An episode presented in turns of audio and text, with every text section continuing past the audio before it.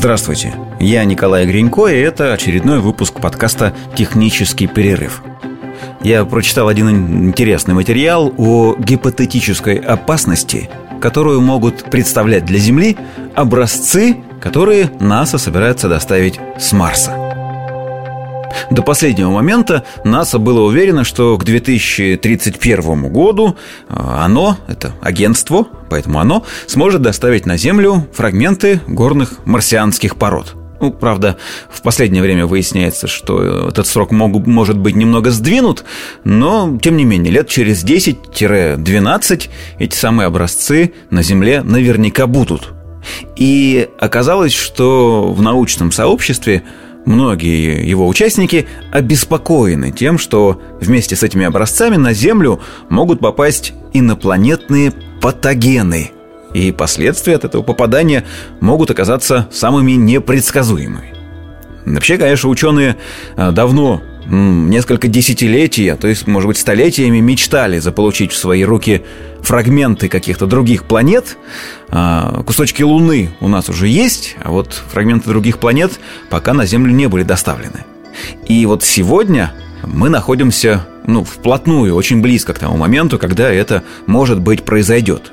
Потому что марсоход Персиверанс, собственно говоря, туда и за этим и был послан. Он не просто ползает по кратеру с названием Езера, если вы помните, на месте этого кратера когда-то много-много миллионов лет назад было озеро, в которое впадали несколько рек, и именно поэтому он ищет там остатки марсианской жизни, потому что, ну, эти реки могли что-то туда, в это озеро смывать. Так вот, он по дну этого кратера ползает, добывает образцы и готовит их к отправке на Землю. Исследователи в нетерпении потирают руки – ну, потому что понятное дело, что э, одно дело это изучать вот эти вот марсианские породы на таком большом расстоянии через э, видеокамеры марсохода, ощупывать их манипуляторами марсохода с задержкой в несколько десятков минут, между прочим. Сигнал оттуда идет очень долго. И разрешение у этих камер не самое высокое. И оборудование на марсоходе вовсе не такое, какое есть у нас на Земле. И совсем другое дело это доставить сюда свежий, э, тепленький еще кусочек Марса, и тут уже его просвечивать, там, не знаю, какими-нибудь излучениями, рентгеном, распиливать на кусочки, рассматривать под самыми мощными современными микроскопами в поисках остатков внеземной жизни.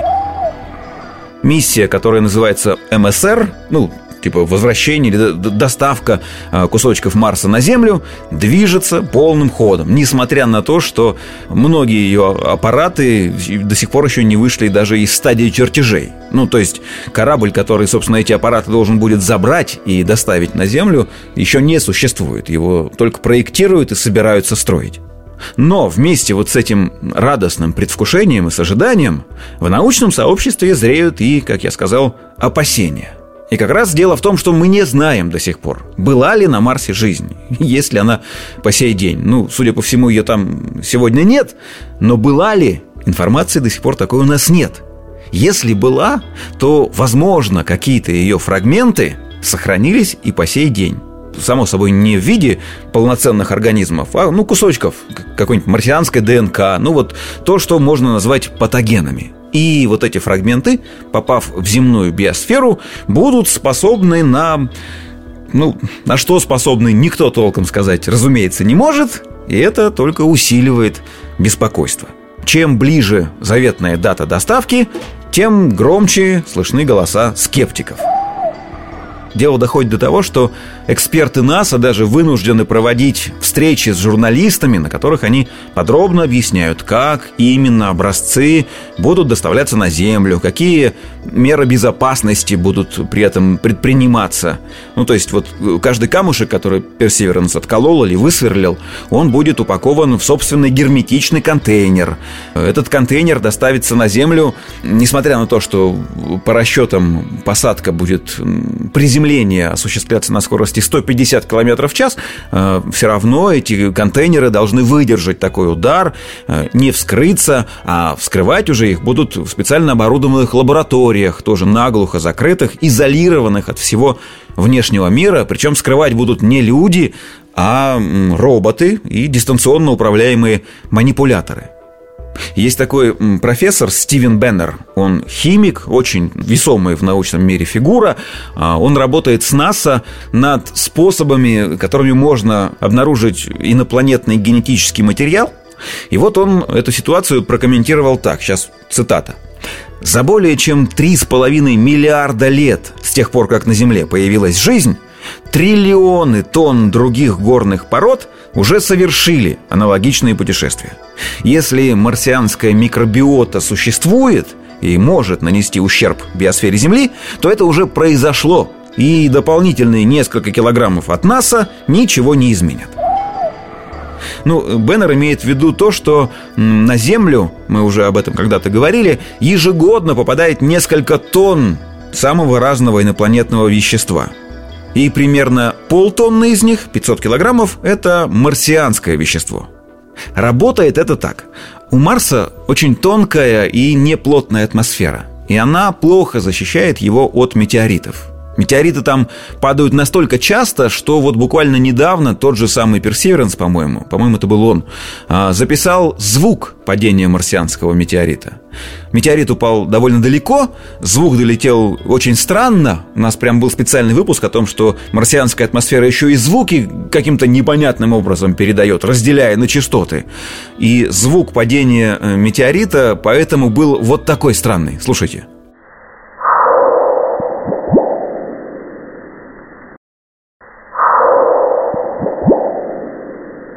Вот что это такое в конце за бульк, я вообще не понимаю. Ну, особенно учитывая, что воды на Марсе, как мы знаем, в жидком виде нет.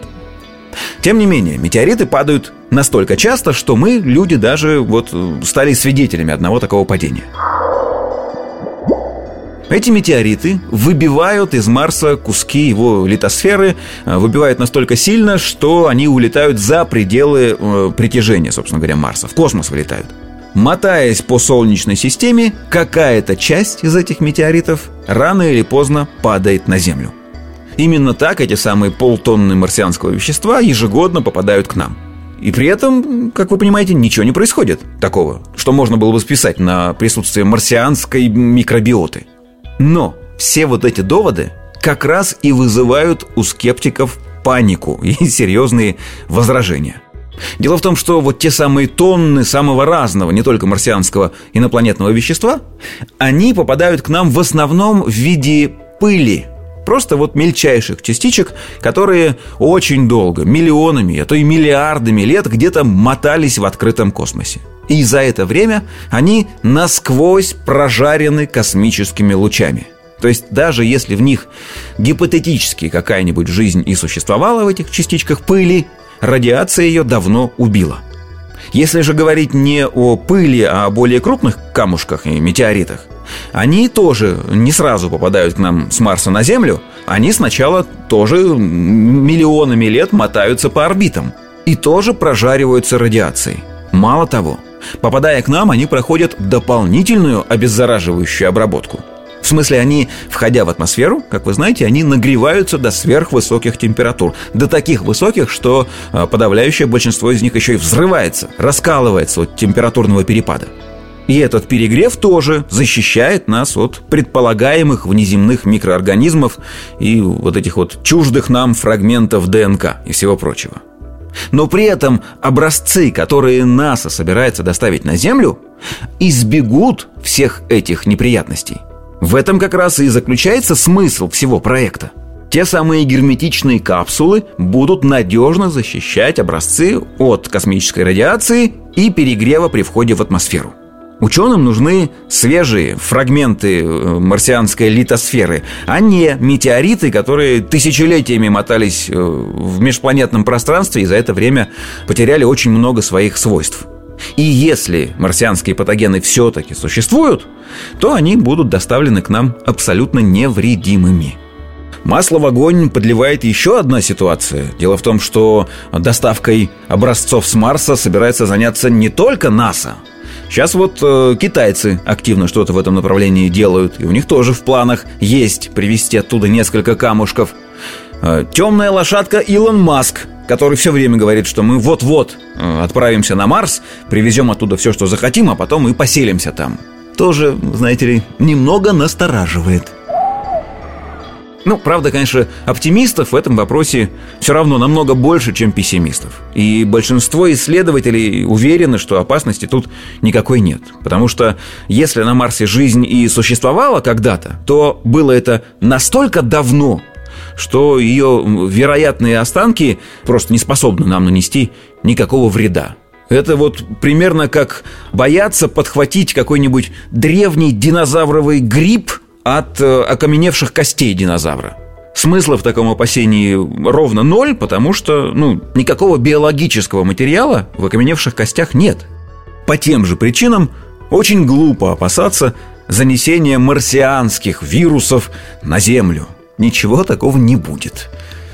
Хотя... Вот такая история. Ищите подкаст «Технический перерыв» на доступных цифровых площадках. Счастливо!